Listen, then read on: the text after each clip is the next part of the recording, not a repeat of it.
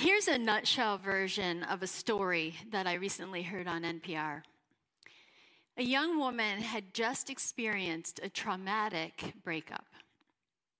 She'd been struggling with mental illness and an eating disorder. And she was also out of a job and desperately, and without success, looking for work. Things were rough. Another job application had been rejected that day. Across the street from the business that had just closed its door to her, there was a grocery store. Hurt and hungry, she decided to go get something to eat. But as she was crossing the street, she was approached by a man who needed some money. He looked like he'd been living outside for a while. She ignored him, so he called out to her again. That's when she verbally unleashed all of her interior chaos on him before entering the grocery store. She was unkind, projecting her own hurt and rejection back out onto another person. It happens. So much of the evil done in the world, the unkindness that's so richly displayed, comes as a result of rejection. Rejection rewires our brains so that ever after, triggered, we fall back into the very same behavior that dismantled us in the first place. Rather than being able to operate out of love, we operate out of fear. Remember Galatians five, way back then? The acts of the flesh are obvious. Sexual immorality, impurity and debauchery, witchcraft, hatred, discord, jealousy, fits of rage, selfish ambition, dissensions, factions and envy, drunkenness and orgies, and the like. But as that young woman was shopping the aisles, the words that she said to the man on the street haunted her. What had she become to be so mean? She felt so badly that she turned around, went out of the store, hoping to find the man where she had left him. And he was there. She fished some change out of her pocket and apologized over and over and over for her harsh words and behavior. As she handed him her change, the man gently took her hand in his, and he looked her in the eye and said, "It's gonna be okay. It's gonna be okay." Titus three, verses three through seven says, "At one time, we too were foolish, disobedient, deceived, and enslaved by all kinds of passions and pleasures. We lived in malice and envy, hating, being hated by one another. But when the kindness and love of God our Savior appeared, he saved us. Not because of righteous things we had done, but because of his mercy. He saved us through the washing of rebirth and renewal by the Holy Spirit, whom he poured out on us generously through Jesus Christ, our Savior, so that, having been justified by his grace, we might become..." It's gonna be okay. We've been working through a fruitful series the last few weeks, the Fruit of the Spirit Countdown, and today we've landed on the fruit or quality of a character connected with Christ called kindness. Love, joy, peace, patience, kindness, goodness, faithfulness, gentleness, and self-control. What a beautiful offering we have to give to the world. What a beautiful harvest comes from our grafting to Christ, our vine. Love, is kind. Love is the root and the vine, because God is love. Remember from first kind, it does not envy, it does not boast, it is not proud, it does not dishonor others. It is not self-seeking, it is not easily angered, it keeps no record of wrongs. Love does not delight in evil, but rejoices with the truth. It always protects, always trusts, always hopes, always perseveres. Love never fails. Whoops, I added verse eight there. But it does not ever fail. And uh, then again in John, in First John four eight, and whoever does not love does not know God, because God is love. I think of kindness, when empowered by the Spirit of God, as a kind of cosmic boomerang. And I'll show you what I mean. This was actually the whole inspiration for this sermon, besides the Holy Spirit. Um, what is this? A K, right. Kindness begins with the letter K, right. What is this? A boomerang. I couldn't get a real one. Glenn tried for me, but I couldn't get one. And so, when I look at the letter K, and I hold up the boomerang, see? So the boomerang reminds me of kindness. You probably would have to be in my brain to understand that, and that's not always a good place to be. So you can look up how a boomerang works on your own time. I considered giving you diagrams and an explanation. For my purposes today, it's enough to know that a boomerang is a very cool and useful tool for hunting uh, kangaroos, but we won't do that, or a toy to play with. Because once you've thrown it, it flies in an elliptical trajectory and comes right back to your hand. It may, however, take some practice, and don't try it inside. This is not a cosmic boomerang wielded for the purposes of hunting or competition. Kindness.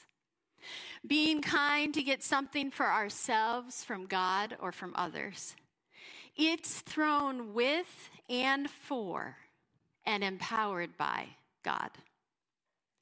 Under God's authority and direction, kindness will hit a mark you never could have hit in your own power and come back to your hand with results you could never have thought to ask for or even imagine. The boomerang will return to you. It's gonna be okay. When the young woman from the N P R story turned around and expressed kindness to the man on the street, her kindness boomeranged back to her in exactly the way she needed in the moment. For the first time, she said she felt seen. This story took place over a decade ago, and she never saw the man again after that one brief encounter. Over a decade ago. She hasn't forgotten. And that story, as it's retold, keeps spreading the kindness and inspiring others to do the same. That's how kindness works. There's an unstoppable power for good in kindness, and it is a power that hits the mark and turns back to bring good to the hand that sent it out. Not always the way we expect it, but always far better than we could have imagined. The more you read the Bible, the more you will see the amazing boomerang effect of kindness when it is lent to the purposes of God.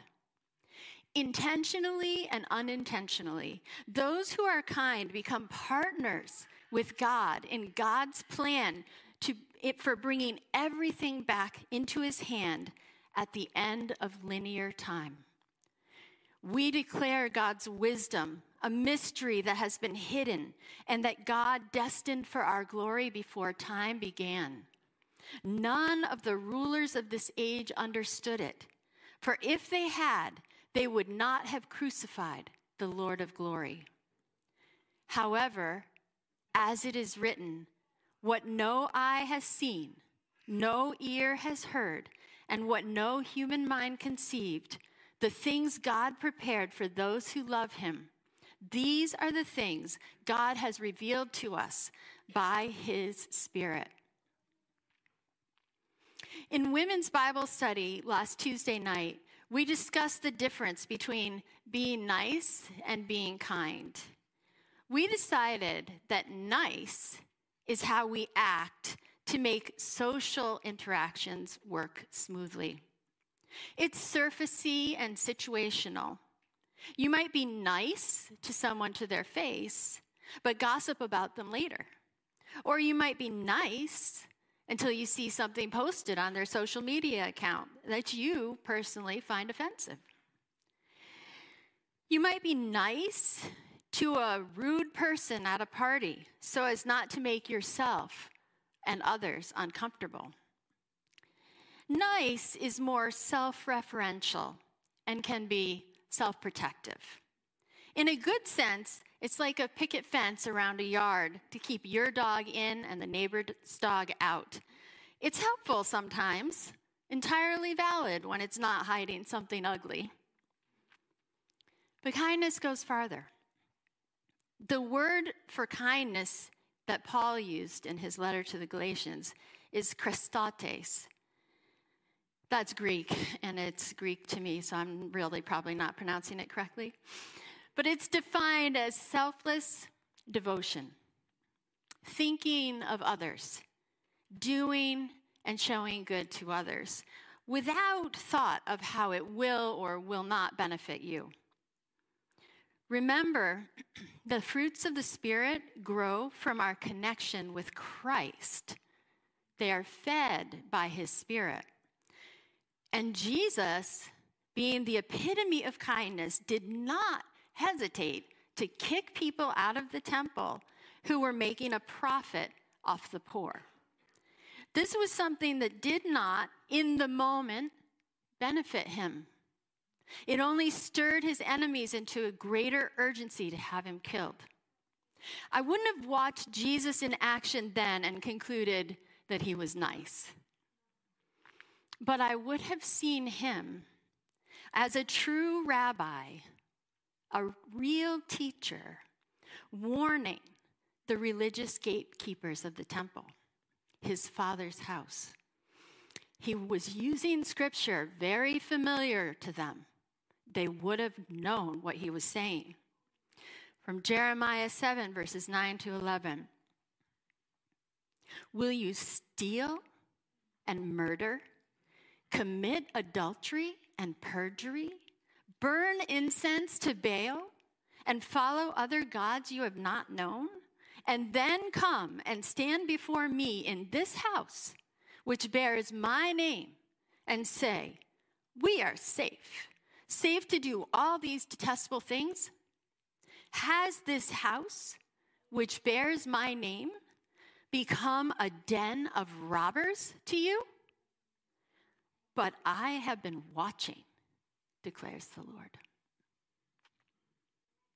That wasn't nice.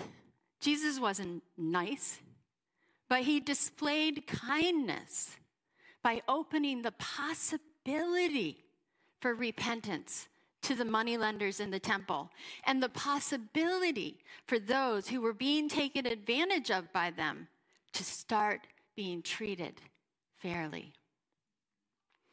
In my mind, I see kindness as the one who opens doors to possibilities that might not otherwise happen. Whereas niceness just smiles, waves from the porch behind the picket fence, and refuses to disrupt the status quo. So when you, a mere human being, pass judgment on them, in this context, in Romans, Paul was talking about pagans, and yet do the same things, do you think you will escape God's judgment? Or do you show contempt for the riches of his kindness, forbearance, and patience? Love is patient. Love is kind. God is love.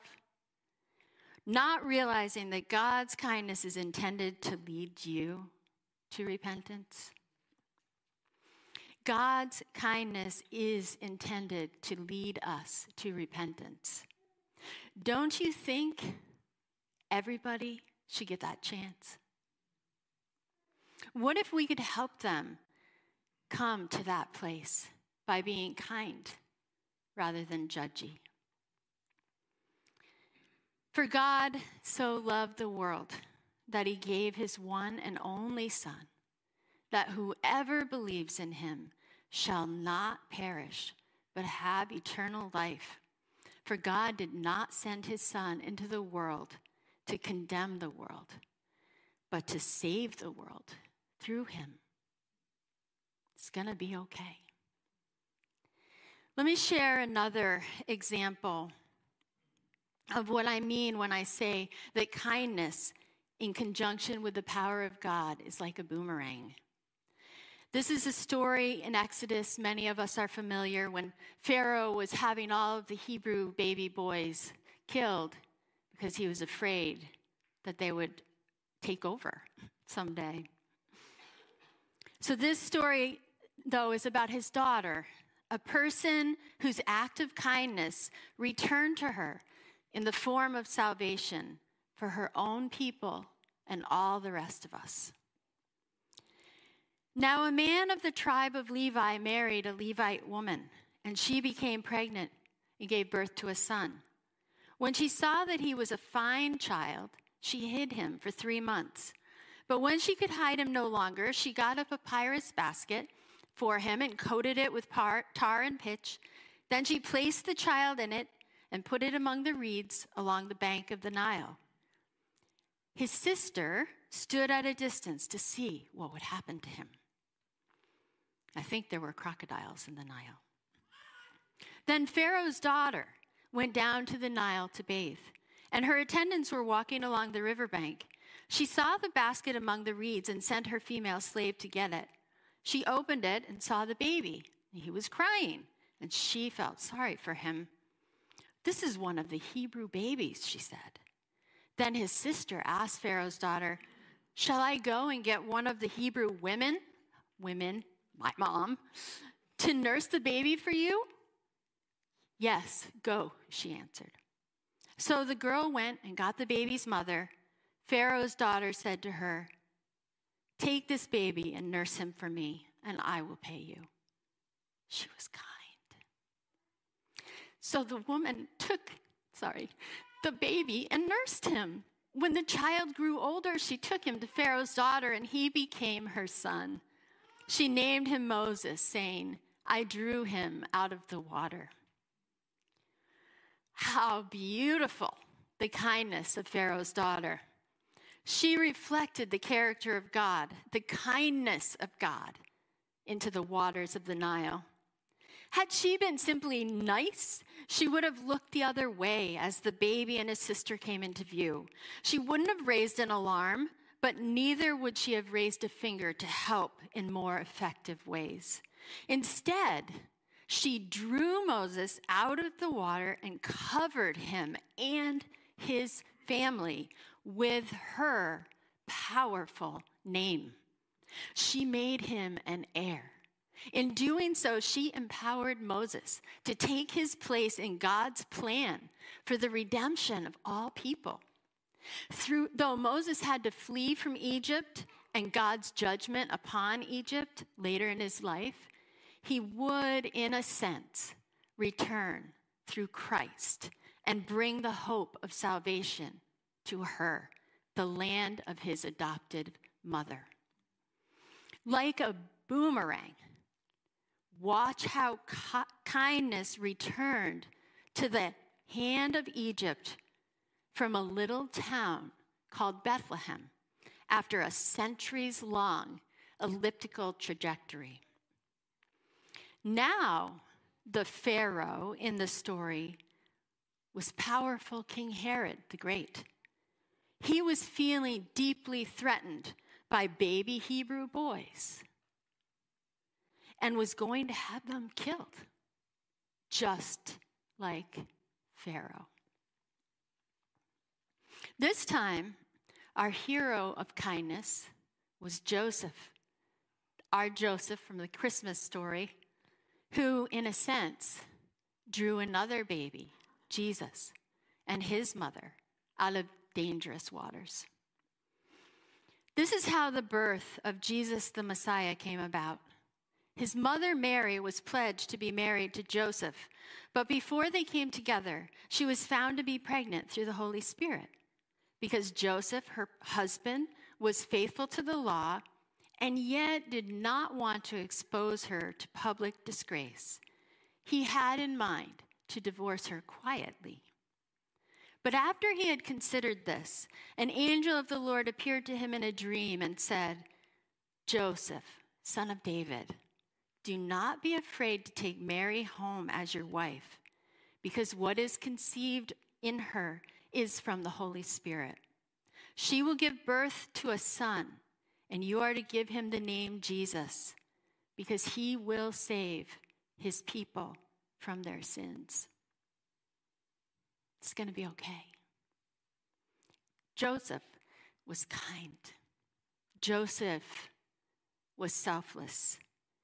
God partners with people like that. Because he was kind, Joseph didn't want to disgrace Mary. And so, God graced them both. Later, in Matthew two, after the birth of Jesus, wise people from the east traveled a long way to visit the little family. En route, they stopped to pay their respects to King Herod, not realizing that he was at heart a murderer and a madman who would stop at nothing to maintain his power. He sweet-talked them and asked them to just let me know where the blessed child is staying so I can pay him a visit and worship him like everybody else seems to be doing. Matthew two, verse thirteen through fifteen. When they had gone, an angel of the Lord appeared to Joseph in a dream. "Get up," he said. "Take the child and his mother and escape to Egypt. Stay there until I tell you, for Herod is going to search for the child to kill him." So he got up, took the child and his mother during the night, and left for Egypt, where he stayed until the death of Herod. And so was fulfilled what the Lord had said through the prophet, "Out of Egypt I called my son," a boomerang. In between these stories of the kindness of Pharaoh's daughter and the kindness of Joseph, Mary's fiancé, sandwiched between centuries, God spoke through the prophet Isaiah about the way he would one day come back and rescue Egypt, as Egypt had provided sanctuary for his son. "In that day, there will be an altar to the Lord in the heart of Egypt, and a monument to the Lord at its border. It will be a sign and witness to the Lord Almighty in the land of Egypt. When they cry out to the Lord because of their oppressors, he will send them a savior and a defender, and he will rescue them. So the Lord will make himself known to the Egyptians, and in that day they will acknowledge the Lord. They will worship with sacrifices and grain offerings. They will make vows to the Lord and keep them. The Lord will strike Egypt with a plague. He will strike them and heal them. They will turn to the Lord, and he will respond to their pleas and heal them. In that day, there will be a highway from Egypt to Assyria. The Assyrians will go to Egypt and the Egyptians to Assyria. The Egyptians and Assyrians will worship together. These had been some of the greatest enemies of God's people. They will worship God together. In that day, Israel will be the third, along with Egypt and Assyria, a blessing on the earth. The Lord Almighty will bless them, saying, "Blessed be Egypt, my people, Assyria, my handiwork, and Israel, my inheritance." There is neither Jew nor Gentile, Egyptian, Hebrew, us. Neither slave nor free, nor is there male nor female. You are, for you are all one in Christ Jesus. Blessed be Egypt, my people, Gentiles. Gentiles, like most of us here today. It's going to be okay. The boomerang of the kindness of the daughter of Pharaoh came back to her hand, so to speak. She saved Moses, and God invited her offspring into the final exodus that Jesus led for all people through the power of his death and resurrection. At one time, we too were foolish, disobedient, deceived, and enslaved by all kinds of passions and pleasures. We lived in malice and envy, being hated and hating one another. But when the kindness and love of God our Savior appeared, he saved us, not because of righteous things we had done, but because of his mercy. He saved us through the washing of rebirth and renewal by the Holy Spirit, whom he poured out on us generously through Jesus Christ our Savior, so that, having been justified by his grace, we might become heirs, having the hope of eternal life. Out of kindness, Pharaoh's daughter gave her name to Moses, saving his life. Out of kindness and obedience to God, Joseph gave his name to Mary, saving her reputation. Out of kindness, God saved us, not because we deserved it, but because of his mercy. God saved us and made us his family.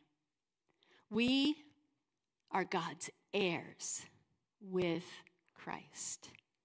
As we grow more and more to resemble our Father, love, joy, peace, patience, kindness, goodness, faithfulness, gentleness, and self-control begin to define who we are and what we do in the world.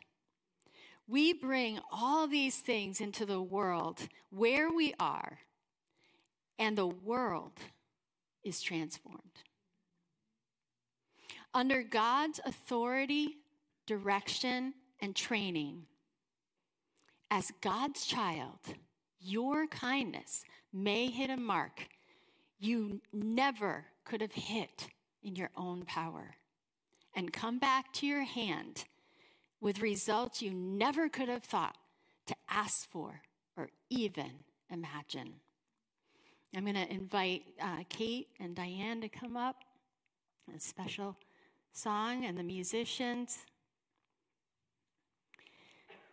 So sometime today or this week, later on, I'm going to invite you to stop for a moment and reflect on a time when you've experienced kindness, either in extending kindness to someone or in being the recipient.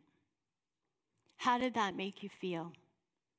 Imagine that happening more and more and more as we all grow together into maturity in Christ. It's going to be okay.